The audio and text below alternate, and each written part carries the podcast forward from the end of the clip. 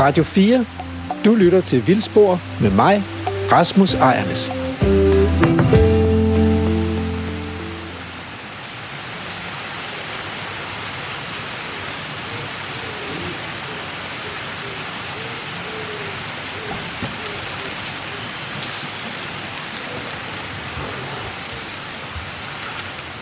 Nå, men nu er det... Ja, hvad er det? Tirsdag i dag. Dag 3. Nej, Det var i går. det er onsdag. Men det er, det er jo sådan en slags dag 3 på, Ja. på vores sommertur. Ja, det, og det er i hvert fald tredje program. Og vi sidder stadig ved Christian Gravbæk her på, på Møn. Vi sidder her for noget morgenmad. Og, og, og grunden til, at program 3 vi faktisk lige starter øh, ved det sted, hvor vi var i sidste uge, det er fordi, der er lige en historie. Der er nogle, der er nogle historier, vi mangler, som vi ikke nåede at få med på bånd i går. Og den ene er... Jamen, jeg, ved- det, jeg tror, I skal fortælle den, fordi I var ja. så fascineret af, af den her fugl. Der er jo en grund til, at vi ikke får det med, fordi vi har gået rundt en hel dag derude, og du har ikke optaget en hel dags lyd, vel? Fordi så, det er jo Så bliver jeg bims i hovedet. Så bliver bims i hovedet, skulle høre det hele igennem. Og problemet er, at nogle af de, mest, nogle af de vildeste ting, de sker jo, når man har slukket for mikrofonen. ikke? Så, så, er siger man det, man ikke burde have sagt, og, og, og, og der kommer en, en, en, en brud, eller, men der kommer også nogle af de der dyr, som vi også er her for at se. Og øh, i går, da vi gik rundt i Ulvsaleskoven, så, øh, så lige pludselig så finder Christian sådan et, et hul i jorden. Og så siger han, wow, kan om det er vepsevågen? Og så, øh, og så går vi- kigger vi ned i hullet, og så er der sådan to forkølede humlebier, der forsøger sådan at få samling på sig selv. Fordi deres humlebibo nede i jorden er simpelthen blevet gravet ud. Og jeg spørger, om det er grævling, men, men Christian siger, at der er sgu ikke grævlinger her. Så, øh, så det er sandsynligvis øh, vepsevågen, som, øh, som yngler i Ultalskoven, siger du? Ja. Men altså, det har jeg faktisk det har jeg klip af. Nå, det har du. Ja, første gang. Jeg ser, for de ser dem jo flere gange. Nå, okay, men så, Så det, så det, går klipper, vi det klipper jeg lige ind her. Okay. Er det øh, vipsevåg, der har gravet ud der, eller øh, for brumbas, eller humlebier hedder det? Eller er det noget... En... Jo, der er sgu humlebier dernede. Ja, så, så er det sgu da nok vipsevåg, der har været forbi her. Hvor er det sjovt. Fedt. Så, så det Christian siger, det er sådan et, et hul i jorden, som jeg tænker, det er sgu da bare en hund, der har været i gang med at grave i jorden her. Og så spørger han, om det er en vepsevåg, der har gravet et humlebibo ud. Så kigger jeg ned i hullet, og så er der en enkelt forkølet humlebi og en død humlebi. Og øh, de ser lidt forvirret ud. Så det vi tror, det er, at den der vepsevåg, vi har set flyve over heden, den har simpelthen været herinde og, øh, og gravet et humlebibo op af jorden og æde al ynglen Ja. ja. og alle bierne. Og de, de yngler jo herinde i skoven, vipsevågerne. Og de, de skal jo have deres mad et eller andet sted, og det er jo, det er jo så her. Det ene af dem. Det, er, det kræver altså et overflodssamfund af, af, af humlebier, og at man kan brødføde en, en ret stor rovfugl. Ja, alene i, Palle alene i verden.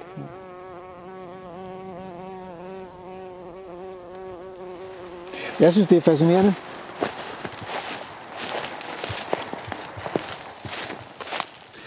Så går vi ind i, øh, i Ulsaleskoven, og, øh, øh, og så på et tidspunkt, så, øh, så falder terrænet lidt, og øh, så kommer vi ind i noget, øh, noget ellemose.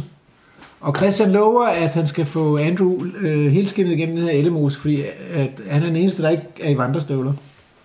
Og på vej ind i ellemosen, så finder jeg sådan resterne af noget, øh, sådan noget bikageagtigt, øh, som viser sig at være sådan, øh, sådan et stykke af et vepsebo på jorden.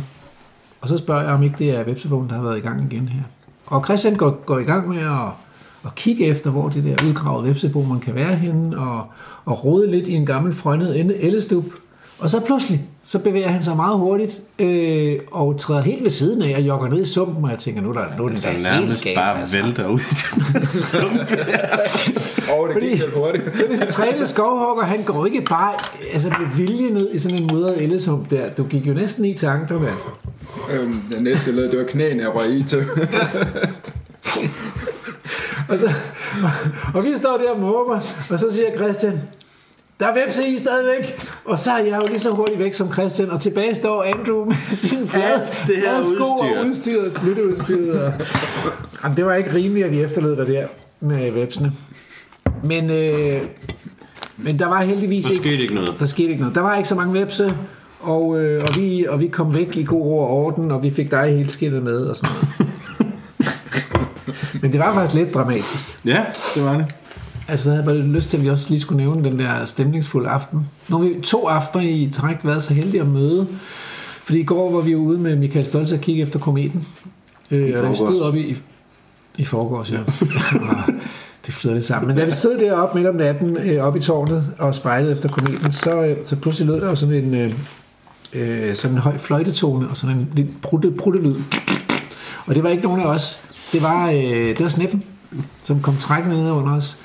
Og i går, da vi sad ude i, øh, i, i sådan en sommeraften, og der var sådan en stille, øh, en stille regn, så kom den igen. Ja. Lavt hen over huset. Pruttende og fløjtende. og så siger du, at du har sovet i, øh, du har sovet i hængekøj herude og blevet vækket tidligere om morgenen i haven. Det er jeg. Af en fugl, som jeg virkelig godt kunne tænke mig at se. Oh, altså, der, der, jeg sov ovenpå op på værelset. Nå, det gør du, Der, okay. der. Men, men ja, jo, men jeg blev vækket af en pirol en morgen. En pirol, den, det er en fugl, der kan fløjte på sin egen måde, ligesom alle fuglene gør det. Men det, der måske gør det til en, en guldart, det er, at den er, er sjælden. Øhm, men den er nok mest af sjælden, fordi den lever af store insektlarver. Og Jeg blev vækket af pirolen derude, og det var ubevidst. Altså hjernen den sparkede gang i min krop, fordi at den lyttede efter den lyd. Der er også god kraft på deres fløjte, Ja. fløjtesang, ikke? Ja.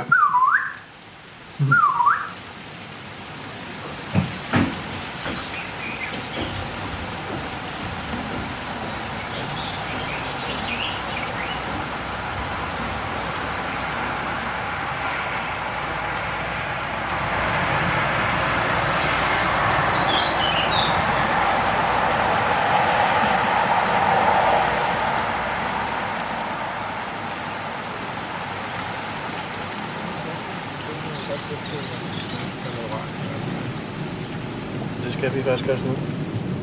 Nå. For vi skal, vi skal præsentere på dagens program, selvom vi havde lige en lille, lille øh, kort intro om vores historie, eller vores oplevelser i går. Men nu er, vi altså, nu er vi på vejen igen.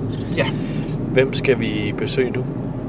Jamen altså, vi kører jo afsted fra Ulsale, øh, og har lige passeret campingpladsen og glæder os over, at det ikke var der, vi vågnede i morges. og det, der er det ene bump efter det andet her. Og vi er på vej til Løve i Vestjylland, og der bor Susanne Brygger. Øh, og det er jo lidt et, øh, et, et vildskud, et langskud, et vildspor. Øh, fordi øh, vi plejer at være ude hos sådan nogle naturmennesker, men Susanne er jo forfatter, og øh, Susanne Brygger er forfatter, og, og jo på mange måder et kulturmenneske. Og alligevel så f- øh, fik jeg den der indskydelse, at, øh, at hun må vide noget om natur.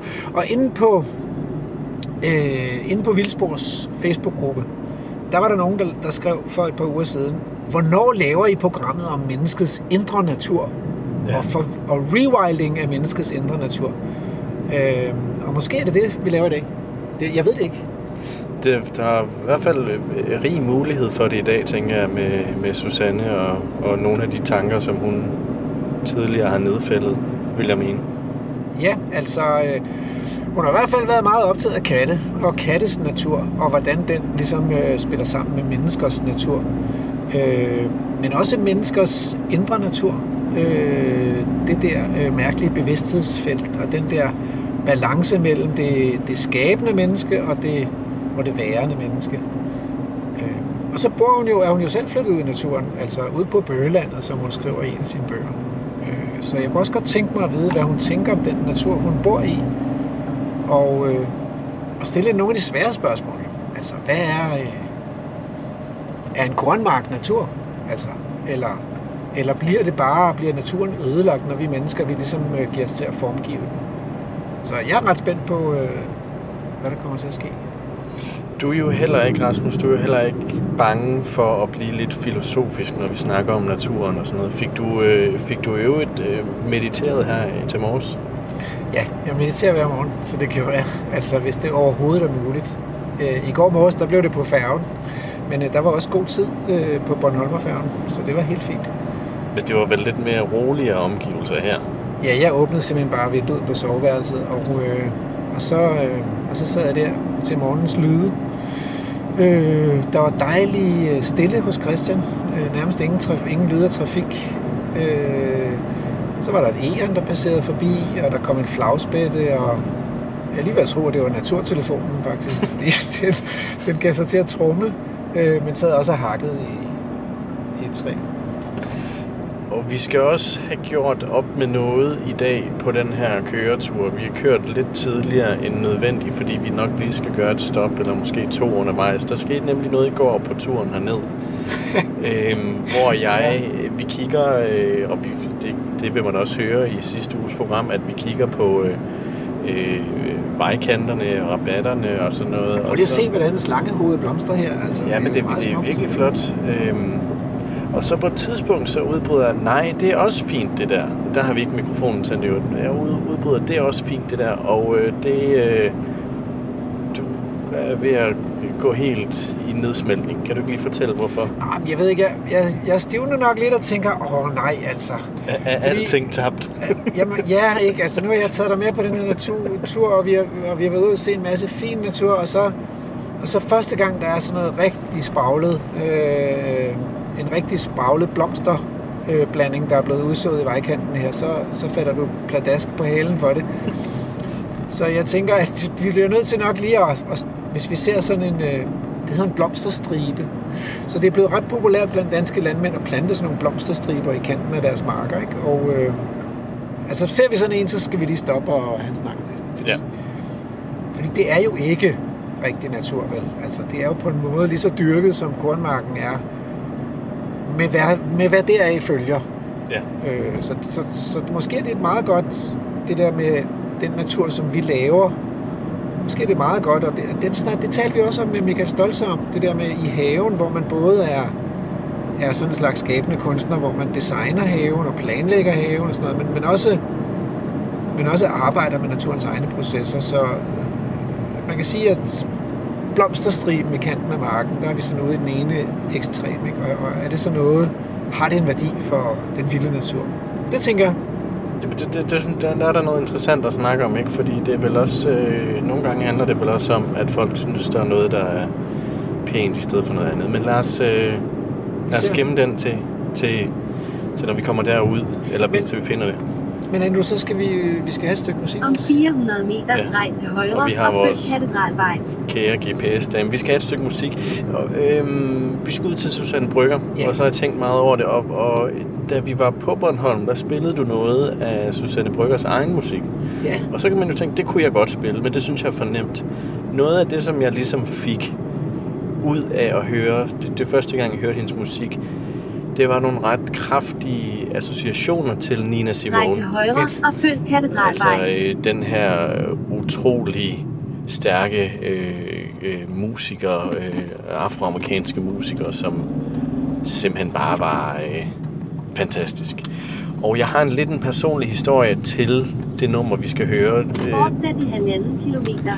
det er sådan, at øh, lytterne har måske bemærket, at jeg har et navn, der ikke er helt dansk. Og det er fordi, jeg har australske aner. Jeg har faktisk øh, dobbelt statsborgerskab.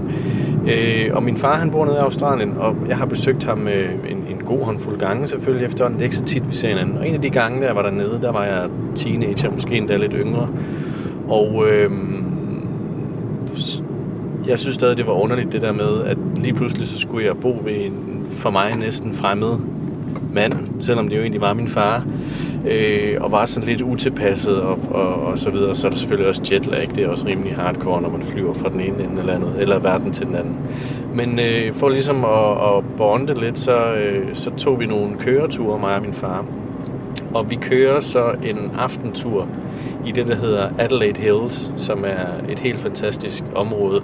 Og der sætter han, øh, og det er om aftenen, og øh, vi kører i en åben sportsvogn, og der sætter han Nina Simone på, og der er et bestemt nummer, jeg husker, som er det nummer, vi skal høre om lidt, som simpelthen gør så stort indtryk på mig, fordi jeg aldrig har hørt noget lignende. Jeg var ved at tabe kæben, øh, og jeg tror stadig ikke i dag, jeg forstår, hvor genialt et nummer det er. Den måde, de bruger rytmik og alt muligt på. Så vi skal høre et nummer, der hedder Cinnamon, som, øh, som var 10 minutter, så jeg må nok sige til lytterne, I kan, ikke, I kan ikke nå at høre det hele, men I må høre resten. Øhm, derhjemme. Og så vil jeg egentlig også godt lige 59. øh, udpege en oplevelse, vi havde i går, Rasmus, da vi satte Tom Waits på. Vi satte øh, pladen Blue Valentine på, som er 10 en fantastisk plade. 59. Og da vi kom, jeg vidste godt, jeg har hørt den plade mange gange, det gætter jeg, det har du næsten sikkert også. Og der er jo to minefelter på den plade. Den ene, den hedder Christmas Card from a Hooker in Minneapolis, som simpelthen bare er så stærkt et nummer. Og den anden, den hedder Kentucky Avenue, hvor det endte nede. Til sidst så sad vi begge med tårer i øjnene, og du simpelthen bare slukket for musikken, for vi kunne ikke rigtig... Det skulle ligesom bare stå for sig selv, det nummer til sidst, ikke? Det var virkelig stærkt. Det var meget smukt. Jeg havde gåsehud over hele kroppen, simpelthen. Ja, det er... Lyt, lyt til det, kære lytter af Vildspor, øh, efter I har lyttet til det her program. Men nu skal vi altså lige høre et klip, eller nu skal vi lige høre øh, Cinnamon af Nina Simone.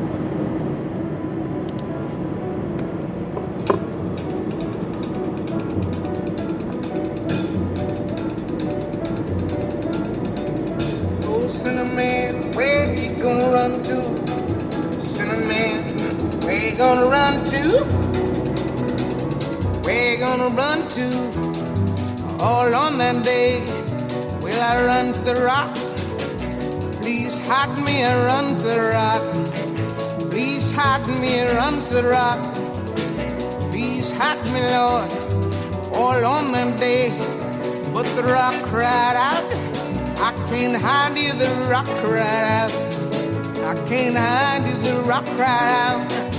I ain't gonna hide you down all on that day.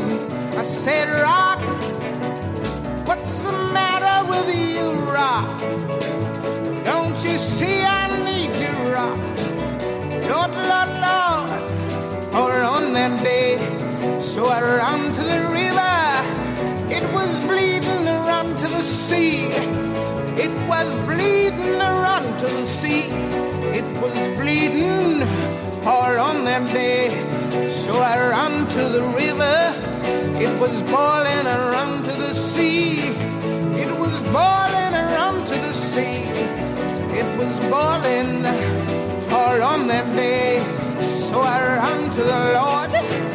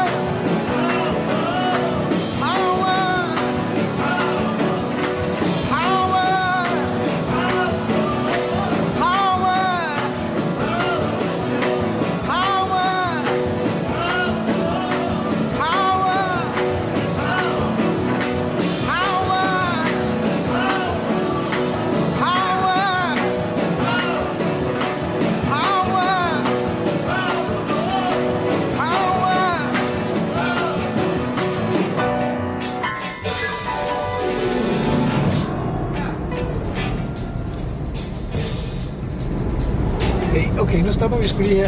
Det ser lidt interessant ud, det der. Det er også lidt mudret ud. Måske endda endnu bedre lidt længere henne. Prøv at vi kører lidt længere hen. Nu Kører vi fik bare den ude i rabatten? Ja, ja, ja. Rolig nu. der. Prøv nu at se der. Okay. Sådan skal det se ud. Okay. Nu det er en meget pædagogisk grøftekant, det her.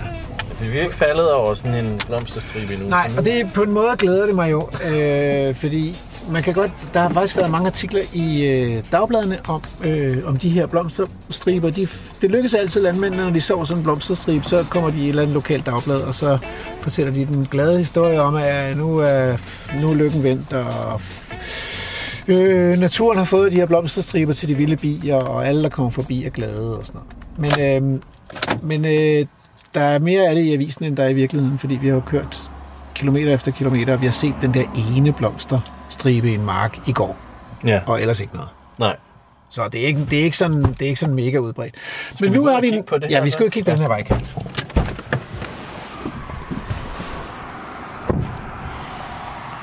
Fordi prøv nu at se her, altså. Det er blomstre. Der er blåt, og der er lillet, og der er hvidt, og der er gult. Øhm, den nærmeste plante her, det er en lucerne. Og det er jo ikke... Øh, det er jo ikke noget særligt, men, men øh, det er sådan en dyrket, dyrket plante fra græsmarker, som egentlig forvilder sig meget fint i, på naturarealer. Men her ved siden af, der står der jo en, øh, en dejlig stor knopurt med masser af blomster. Den er lidt våd efter nattens regnvejr. Øh, og så er der øh, øh, farvegåseurt, som øh, Michael Stolze også viste frem på Bornholm. Og der er hvid snære derovre, og der er afblomstret øh, øh, blæresmælder, som er sådan en, en fin, fin nillike. Der står et par enkelte, der blomstrer herover endnu. Med sådan nogle spæde, sarte blomster, og så sådan nogle øh, oppustede frugthylstre her. Bitte små. Ej, hvad så har vi herovre? Ja, deroppe der står der en øh, engelbrandbæger. Og der er rigtig meget, øh, rigtig meget knopurt. Der står en lille lægeoxytomie her. Med den her dybt, dybt lille blomst.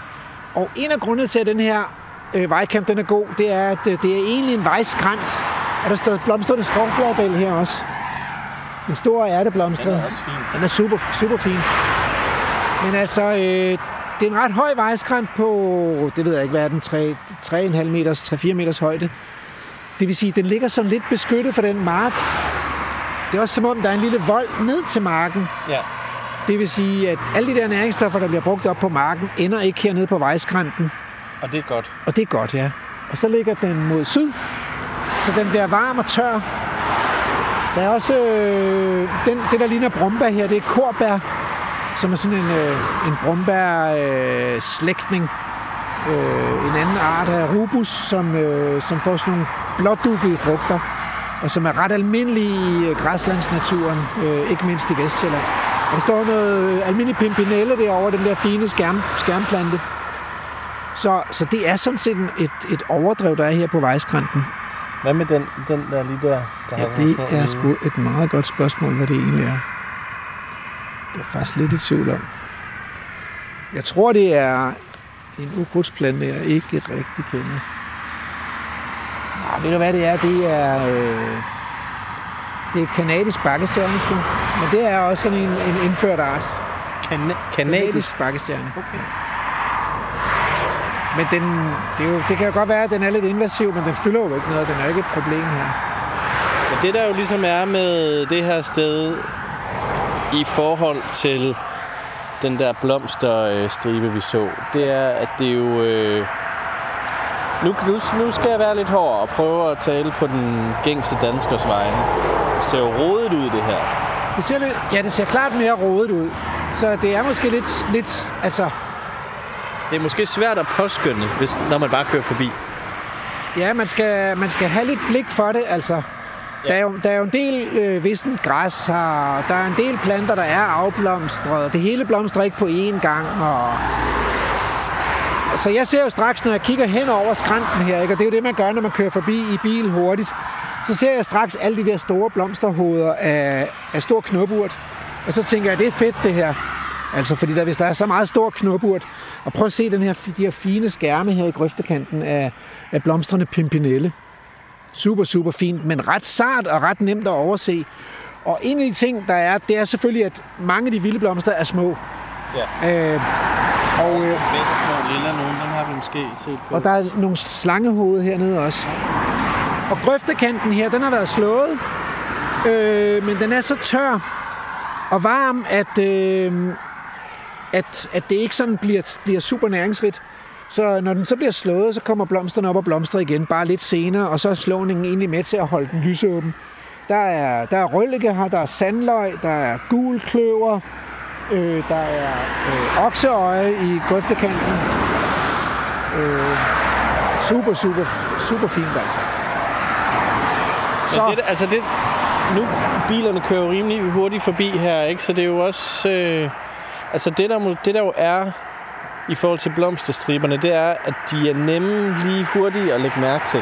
Ja, store blomster, ligesom at, øh, ligesom at man også kan gå på planteskolen og konstatere, at det, det, det der har været udvælgelseskriteriet, når gartnerne har skulle udvælge planter til salg i den planteskole, det er, at, at blomsterne er store og prangende. Ja. Altså, så, så på en eller anden måde, så tiltrækker det der store og prangende, det tiltrækker os. Men det tiltrækker altså ikke øh, sommerfugle og vilde bier, altså fordi de er udviklet i millioner af år til de her vilde blomster øh, som s- serverer en utrolig masse blomster igennem hele vækstsæsonen, men, men de, er, de enkelte blomster er ret små, og, og, øh, og en del af blomsterne her er jo afblomstret og ser sådan lidt visne og kedelige ud, ja. Og sådan, så det, det giver sådan et lidt rodet indtryk, det er fuldstændig rigtigt. Så, så det eneste, mange blomster, altså. ja, det er der. Altså, så, så det eneste, øh, den plantede blomsterstribe egentlig tiltrækker, det er det moderne menneske. Ja, altså der er også nogle, der er også nogle bier, som går til de der blomster, så man kan sagtens så noget ud, som, som bierne er glade for. Pro- problemet er, at, at de er jo typisk enårige, så de kommer op og blomstrer helt vildt flot med kornblomster og valmuer og morgenfruer. Og, men så, bliver de jo, så er de jo en del af markens drift, så så bliver de pløjet om igen. Øh, det her, det ligger her jo år efter år efter år, så hvis der kommer en insekt flyvende og tænker, her er fedt, der er blomster, der er værtsplanter til, til hvis det er en sommerfugl, og så etablerer sig på den her skrænt, så bliver den jo ikke pløjet op til næste år. Den vil jo være her i, i, i de næste 10 år, eller 20 år, eller endnu længere. Og, og det, er altså, det giver en særlig værdi og en mulighed for at opbygge bestande af nogle af de her arter, der har det svært i kulturlandskabet, fordi alting hele tiden skal forstyrres. Så der er, øh, så, så der er to fordele ved denne her grøftekant frem for markstriben, blomsterstriben. Ja. Og den ene det er, at det er, det er flereårigt, så det bliver ved med at være her. Så hvis man satser på at bygge rede i jorden eller overvinter i jordoverfladen, så bliver man ikke øh, slået ihjel af ploven. Og den anden fordel det er, at, øh, at de her planter, der vokser her, det er vilde planter, som er hjemmehørende, og, øh, og som de, de hjemmehørende insekter er tilpasset, tilpasset til. Så de, øh, de er, det er en meget bedre buffet for de vilde planter, eller vilde insekter. Okay. Ej, det er med mig meget trafik. Skulle vi ikke øh, køre videre? Synes jeg.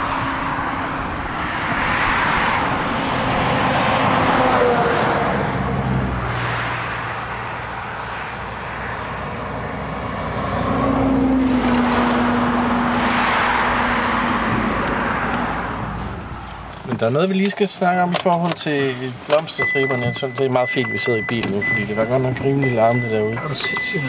Men det er jo det her, man kalder greenwashing. Det, det er et ret interessant begreb, som jo... be- Ja, hvordan skal vi forklare det? At man ligesom prøver at fremstå Bæredygtig, bæredygtig. og grøn. Ja, for eksempel.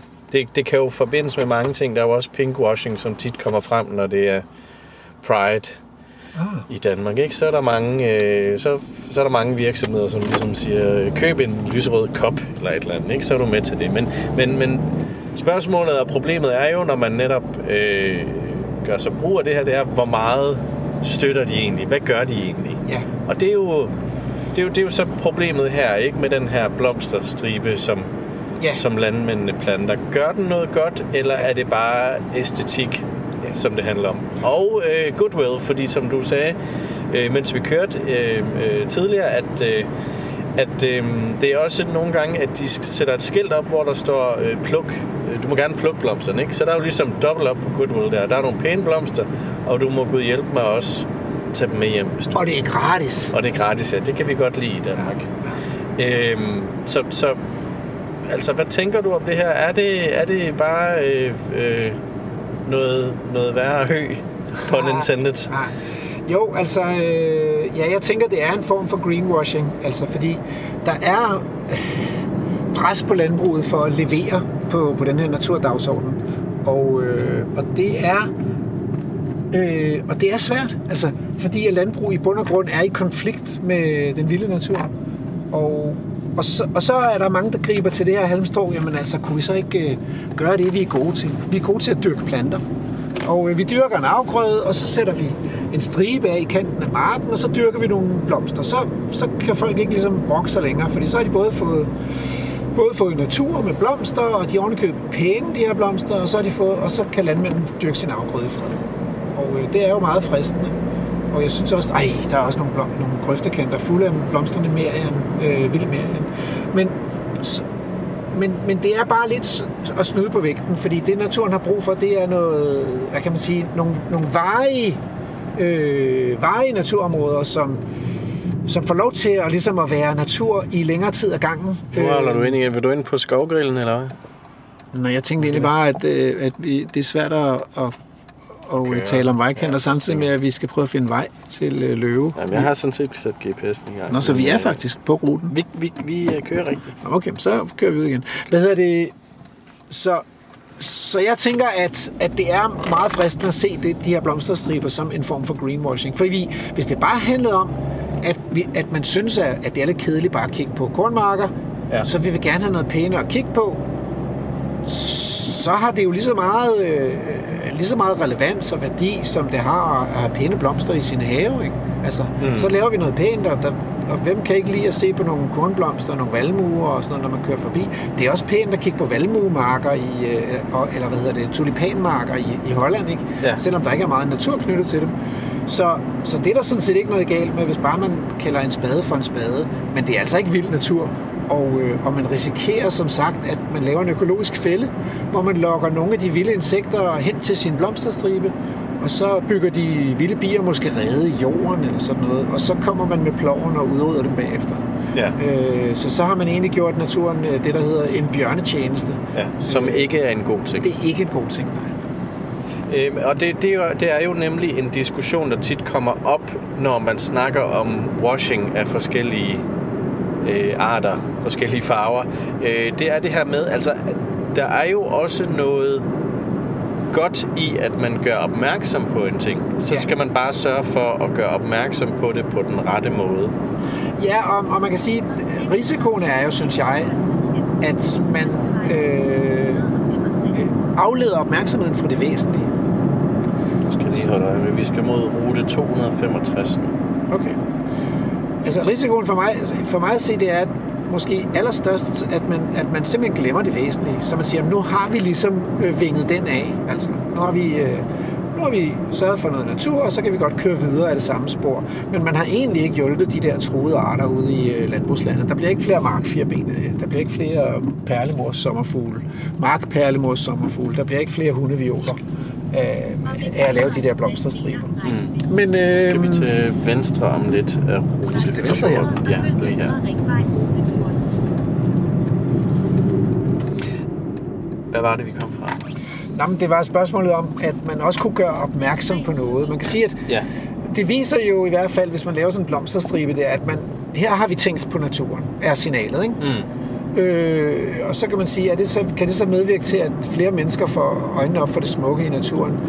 Eller medvirker det snarere til, at du ikke kan få øje på den der vejskrant, ja, jo som det. jo er sindssygt smuk med kongelys og alt muligt øh, øh, smukt, fordi at nu har, du fået, nu har du fået den der blomsterstribe på net henne, ikke? Det er jo nemlig det, fordi det ser jo lidt blomster- tavligt ud, det her. Jamen det gør det, og blomsterstriben den var øh, snorlige og, og symmetrisk og pæn at kigge på, og, og øh, vi, vi mennesker kan jo godt lide, når noget er symmetrisk og pænt at kigge på til en vis grad. Ikke? Så, så det, øh, det kan jeg godt følge dig i, at man bliver forvandt til det ordnede. Ja. Og vi har jo snakket i flere programmer, og også det forrige, at dynamik og forskellighed, det er vigtigt i naturen. Ja. Og så kan man jo vælge derhjemme i sin have, at der skal der være ro på, og der skal være æstetik, og der skal være klippede kanter og sådan noget, hvis man befinder sig godt med det. Men, øh, men det er vigtigt, at der også bliver nogle steder ude i landskabet, hvor der bliver plads til, at øh, naturen kan gå sine egne veje. Øh, og så kan vi øve os lidt i at se skønheden i det, også selvom blomsterne er lidt mindre. Men det kan måske også være lidt svært for en landmand at skulle navigere i alt det her. Og, og, og, og tanken er måske god nok, at de tænker, jamen, så, så det, det er jo svært at sige, hvad tanken bag er. Så øh, hvad vil du give af øh, råd til en landmand, som gerne vil gøre noget godt i, i sin øh, i, i Ja. hvad hedder det, grøfter der, ikke? Jo, og der skal man lige starte med at sige, ikke, at, at rådgivningen ligger der jo. Så det er jo ikke sådan, okay. altså du ved, det, det er ikke sådan, at der ikke er, er givet gode råd. Og, øh, og Lad os nu- de landmænd kan haft- få de det fra landbrugets, til at læse det De der. kan få det fra Sikkes Landbrugets Rådgivningscenter. De kan slå op, øh, de kan google det. De kan, altså, hvis de vil købe en bil, så vil de jo øh, selvfølgelig finde den billigste og bedste bil. Ikke? Så, så på en eller anden måde er det også noget tjusk, at de, at de, at de gør det. Og, men måske er det også bare fordi, at det passer bedre til paradigmet. Så hvis man er landmand, så handler det ligesom om at styre naturen. Og sådan en blomsterstrip, den er jo til at styre. Så den er ikke bare øh, firkantet og med rette linjer og sådan noget, men det er også til at styre, hvor den er, og, og den bliver, hvor den ligesom er sået. Øh, og det er planlagt, det er ikke tilfældigt. Og, øh, og man kan nedlægge det igen, når man har brug for at nedlægge det igen. Og hvis man skal give et godt råd Ja. til, hvad de skulle så gøre for at få mere natur i stedet for, så skulle det være at gøre lige det modsatte. Okay. Øh, så at give pladsen for alvor, det vil sige beslutte sig for, at her må der gerne være natur, og så begynde at gøre det modsatte af, hvad man gør, når man laver øh, marker og landbrug. Det vil sige, lad, lad være med at gøde det, øh, lad være med at pløje det, lad være med at sprøjte det, øh, og lad være med at blande sig alt for meget. Tillad, at der kommer lidt buske ind i det, og øh, meget gerne tillade, at der er nogle græsne dyr. Hvis man kan, hvis man giver noget plads, så er det rigtig, rigtig fint, hvis der kan være nogle øh, store planteædere i det, som kan lave noget af det her dynamik og forstyrrelse, som vi også hørte om i sidste udsendelse med Christian. Men de kan, jo ikke, de kan jo ikke komme helt derned til vejen. Men det kan de Ej, godt, lige men det, men kan det, kan være, det ikke. Det kan være, det gode sted ikke ligger langs med vejen. Altså, mm. øh, landbrugsbedrifter er jo alt muligt andet end vejkanter. Øh, der, er mange steder er der jo sådan øh, småkrat og gamle diger, og, Men nu og der er måske partier nede i Ådal eller langs med kyster eller sådan noget. Så er det jo der, man skal lægge. Altså, men i virkeligheden, så skal man forstå, at landbrug og natur er i konflikt med hinanden. Ikke? Og det tror jeg egentlig dybest set de fleste landmænd godt forstår. Så man skal placere naturen der, hvor det er dårligst at dyrke landbrug øh, ukurante hjørner og besværlige steder og sådan noget, hvor, man, hvor, hvor det er muligt at, at give plads til naturen, uden at man ødelægger øh, den produktive mark. Vi har jo, eller du har skrevet i programbeskrivelsen, at øh, en del af det her program skal handle om, at du meget, der er nogle ting, du er rigtig træt af. Er det her en af dem? Er det en af, er det en af de, de, de hårde punkter? Ja, hvis man, hvis man skulle sammenfatte det her, vi diskuterer nu, Ja. i et ord, så er det amatørisme. Det vil sige det, at... Det er at, hårdt sagt, er det ikke? Nej, det er retfærdigt og fuldstændig neutralt, objektivt og nøgternt. Altså, det, det at næsten alle Danmarks naturarealer forvaltes af mennesker, som er pissegode til at dyrke marker og dyrke tømmer i skovene og, øh, og, og, og lave æstetisk landskabsarkitektur og sådan noget. Altså, det er, det er mennesker, som på en eller anden måde formgiver naturen efter efter nogle ønsker, snævre ønsker hos mennesker, som forvalter øh, landarealer. Og de er altså meget øh, faktaresistente i forhold til de gode råd, som kommer fra os biologer, Vi skal med om, af det øh, første her. om at give plads til naturen i stedet for, eller give plads til naturens egne processer. Så der er utrolig meget amatørisme, og det, og det må der jo, altså, det er jo professionalisme, når vi taler om at dyrke marker og dyrke skove, det er vi rigtig dygtige til, eller dyrke græs, det vi er verdensmester i at dyrke græs, så der er vi virkelig professionelle. Men hvis det er de samme mennesker, man sætter til at dyrke natur, så går det jo galt, og det kan vi jo se rundt omkring i Danmark. Så det er virkelig en af mine kæpheste, altså. Øh, at vi skal blive meget, meget dygtigere til at give plads til natur og naturens egne processer, hvis vi gerne vil stoppe biodiversitetskrisen. Ja. Skal vi ikke bare lade, du det fik være svar det? på spørgsmålet der, gjorde du ikke Hvad det? siger du? Altså, Jo, men det råt for usædet.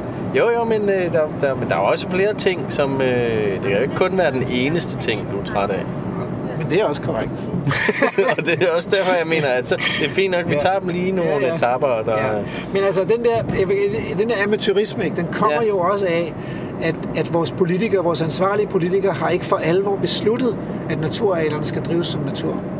Og så åbner man jo en ladeport for, at der kommer alle mulige andre hensyn ind i driften af vores naturarealer.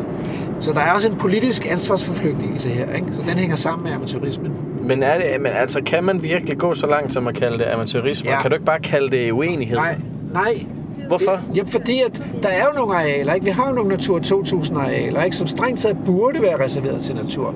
Og man påstår, at man at man laver naturforvaltning ude på de beskyttede naturområder, ikke? og man sætter penge af til at lave naturforvaltning. Ja. Man laver landbrugsstøtteordninger, hvis formål det er at gavne naturen. Og man gør det forkerte. Helt systematisk. Og hvorfor gør man det? Fordi man aldrig mente det for alvor. Altså. Så da man sagde natur, så mente man ikke helhjertet arealreservation til natur. Man mente sådan noget natur, hvor alles interesser skal tilgodeses. Jamen det virker ikke, altså. Så, så derfor så, og så ender det i amatørisme, fordi man ikke gør det, der virker bedst. Og nu, nu har jeg jo været en af dem i Danmark, der har rådgivet øh, myndighederne om, hvad der virker bedst. Så jeg har jo 20-30 års erfaring i, at øh, man kan rådgive og rådgive herfra og til verdens ende, og de gør bare noget andet, altså. Fordi det passer, Som- fordi, nej, men altså, nej, vi er nødt til at vælge for her, fordi at der er så mange besøgende og så mange gæster, og, og de er trygge ved foråren og sådan noget. Jamen prøv at se, forne eller æder alle blomsterne. Ja, men altså, det... Så det er fordi, man prøver at gøre alle glade. Så gør ja, man det er, fordi man ikke, det er fordi, man ikke har valgt, at det skal være natur. Og det er bare, og, og jeg mener, vi ved jo, biodiversitetskrisen kommer jo af, at uanset hvor vi mennesker kommer hen, så indretter vi naturen på en måde, der ikke passer til sommerfugle og bier og markfirben og sådan noget. Altså, Men det, sagde du ikke tidligere, at en kornmark, det kunne godt være natur, flot natur? Jo, jo, men her taler vi ikke om, om, om, om vores æstetiske oplevelse af naturen. Her taler vi om, hvorvidt det virker i forhold til at stands biodiversitetskrisen. Altså. Mm. Gør det noget godt for de her, den her del af naturen, der er truet og sårbar i dag? Så det er noget andet, ikke? Altså, øh, det, jeg har ikke noget imod, at folk de er glade for at gå en tur i en anemoneskov, eller, eller vælte sig i kornet og kysse hinanden der. Eller sådan. Det synes jeg er meget smukt, men, øh, men det gavner ikke perlemors sommerfuglene. Nej. Så det er virkelig amatørisme, der foregår, og har foregået i Danmark i, i, i, øh, ude i natur, naturområderne. Hører du? Må jeg lade den stå? Du lytter til Radio 4. Og spørgsmålet er bare, hvilken dør vi skal... Er tre døre, og man kan godt banke på dem alle tre. Ja. Men jeg synes, vi skal tage den midterste.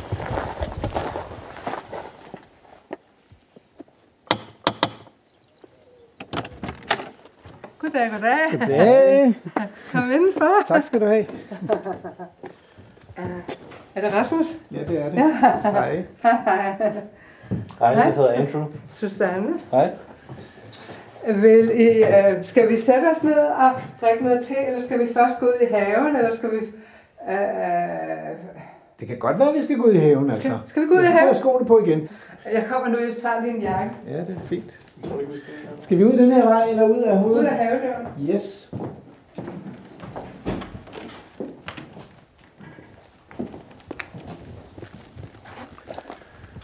Kunne simpelthen ikke blive mere perfekt med den kat, der sad lige da vi kom ind på bordet og så meget majestætisk ud. Det var... Ja, det, øh, det lever simpelthen op til forhåbningerne, at der er en majestætisk kat.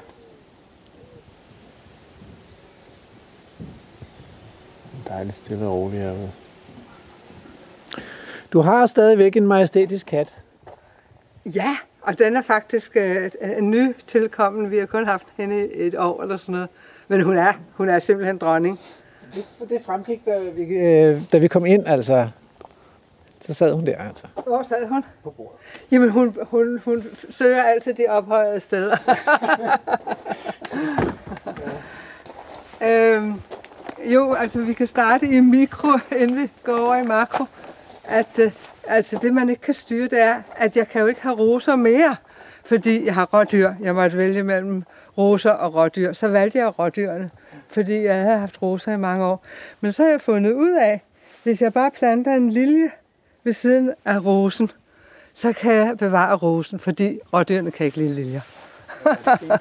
Så det står simpelthen en lilje midt imellem øh, Ja. tre roser. Altså hver gang, ja. øh, for nu er, nej, hvis jeg planter en ny rose, fordi de fleste er et, så skal jeg bare plante en lille ved siden af, der skal holde vagt. Det er fint. Men øh, det her, det er jo så en gammel skolehave, fordi det er en gammel skole. Men det er længe siden. At det var skole? Ja. Øh, øh, ja, både og. Øh, fordi hvis vi kommer til at tale om stenalderen og bronzealderen, Så er det ikke længe siden. så er det ikke længe I et siden. uendeligt perspektiv er det, er det kun et øjeblik siden. Ja. Men du har boet her i mange år. Ja, jeg har boet her et halvt århundrede næsten, ikke? Siden slutningen af 60'erne. Ja. Og, øh, og, og den holdt op med at være skole i 50'erne.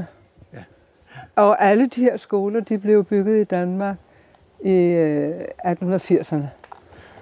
Og hvis vi skal beskrive haven, og det synes jeg, vi skal, men måske skal vi stå lidt inde i midten for at se det hele. Altså. For nu står vi nærmest under en kæmpe stor blodbøg. af symmetri jo. Ja. Ikke? Det kunne man godt sige. Og, og at, øh, at man, øh, altså at sk- skolemesteren har øh, oprindeligt lagt øh, en sten, stenhøje på hver side af grusgangen, mm. hvor skolebørnene så blev sendt ud for at luge, og der har ikke rigtig været nogen skolebørn i et stykke tid. De har fået lov at gro vildt. Ja, altså mere eller mindre, ikke? Men nu lader jeg alle de her akelejer stå, for at de kan øh, kaste frø. Ja. ja.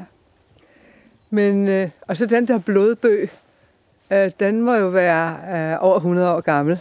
Det kunne det godt se ud til. Kunne det godt Den det? er ret majestætisk. Altså. Ja, ja. Den gror selvfølgelig i god østjysk muld. Øh, ja, du kan kalde det øst, øh, jysk. Dansk, øst-dansk møl, øst-sjællandsk. Ja. Sjællandsk Nej, møl. det er, Det er faktisk Vestjylland. Det er er Det er Vest- Vestjylland, ja. Ja, og der skulle jorden jo ikke være så god. Nej, men alligevel.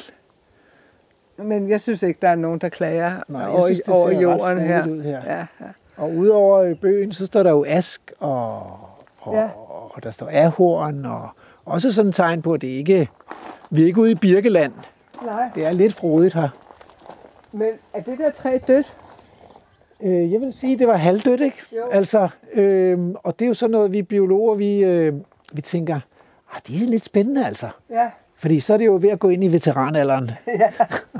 Jo, men jeg, jeg synes også, at, øh, at det er altid spændende med de der træer, der både er levende og døde på én gang. Lige præcis. Og at, at, at det faktisk kan forekomme. Og det er utroligt, at træer, de kan være, øh, altså de kan være en tredjedel af livet om at være sunde og raske og vokse så store, og så to tredjedel om at dø. Altså, Ja. det er en meget langstrakt Tænk, proces. tænk, hvis det er for os på samme måde. Vi ved det bare ikke. Det er, jeg kan godt nogle gange have en fornemmelse af, at det er begyndt at gå ned ad bakke for et stykke tid siden. Jamen er det ikke der, når man er 25 eller sådan Ja, præcis. Det er der, man topper. Men der viser der sig nogle andre muligheder, når, når det begynder at gå ned ad bakke, ikke? Jo, jo. Hvis man kan få øje på dem. Jo, jo. Jo, jo. Ja. Og der var faktisk en storkenæb her. Blodrød storkenæb. Den øh, kender jeg også. Jeg har faktisk sommerhus i Vestjylland, sådan en gammel familiesommerhus ved Ordrup Næs. Nå ja. Og derude på de der tørre, tørre kyster, der er altid blodrød Ja. ja. storkenæb. Ja. Og, og at den der, øh, det hedder en acanthus øhm, titel egentlig. Og den kommer op, oprindeligt fra Akropolis, som øh, en øh, direktør for glyptoteket i 30'erne tog med hjem fra Grækenland og gav den til min onkel, som gav den til øh, min mand. Og så blomstrede den øh, for første gang i 2002 her i Danmark. da han havde udgivet en bog om Grækenland. Ja. Og så har den ikke blomstret siden øh, 2002, men nu, Nu er nu er han ved at udgive en ny bog, så blomstrer den igen. Ej, hvor fint. Det er sådan en stor tissel, øh, Ja. tisselblomst, eller Ja, er sådan det. øh, er lidt øh, artiskok-lignende i Ja. bladene. Ja. Og så blomstrer den med noget, der nærmest ligner, og det ligner nærmest nok idé Ja, i blomsterstanden der. ja. Men øh, den må, må, har måske følt sig lidt græsk tilpas her. Der, der, der var en hedebølge i juni. Er det en græsk statue, den har fået øh, i kompagniskab? Ja. Ja. Den har nu stået der hele tiden. Men den er Ja. blevet lidt mosbegroet, det kan jeg Ja. meget godt lide. Ja, den har stået her i 50 år. Så Ah. satte jeg, da jeg flyttede ind. Jeg ved, hvad det er for en mos. Ja. Og katten gør selskab på havevandringen. Ja, ovenikøbet, når jeg går ned til det, jeg stadigvæk kalder mosen, selvom det ikke er, øh, så går katten øh, med og, og hjem igen. Så jeg spørger, hvad katten hedder. Else? Og den ligger på lur efter en hvid vipstjert, men det gik alligevel ikke. Eller bare en flue.